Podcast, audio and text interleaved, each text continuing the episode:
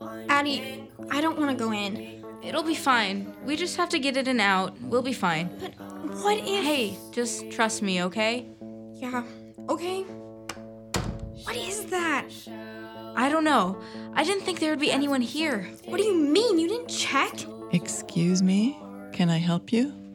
No, um, I'm really sorry. We were just going. Oh, don't be silly. I know why you're here. We really don't want to be any trouble. Really, we just. Excellent. Then we can make this easier. Sit down. What's gonna happen? What do we do? I don't know yet. We can't just sit here. Come on, I don't want it to end like this. I, I know, I don't either. I just have to think, okay? We don't have time for that. Come on, Addie. Well, here you are then. Pancakes? Yes, I figure it would go down easier if it wasn't something that you girls liked. I hate pancakes. Well, thank you for being so considerate. I just want it to be as easy as possible. Don't swallow it. Didn't she notice? Girls, I gave you an option. You brought this on yourselves. Addie, Lily, run!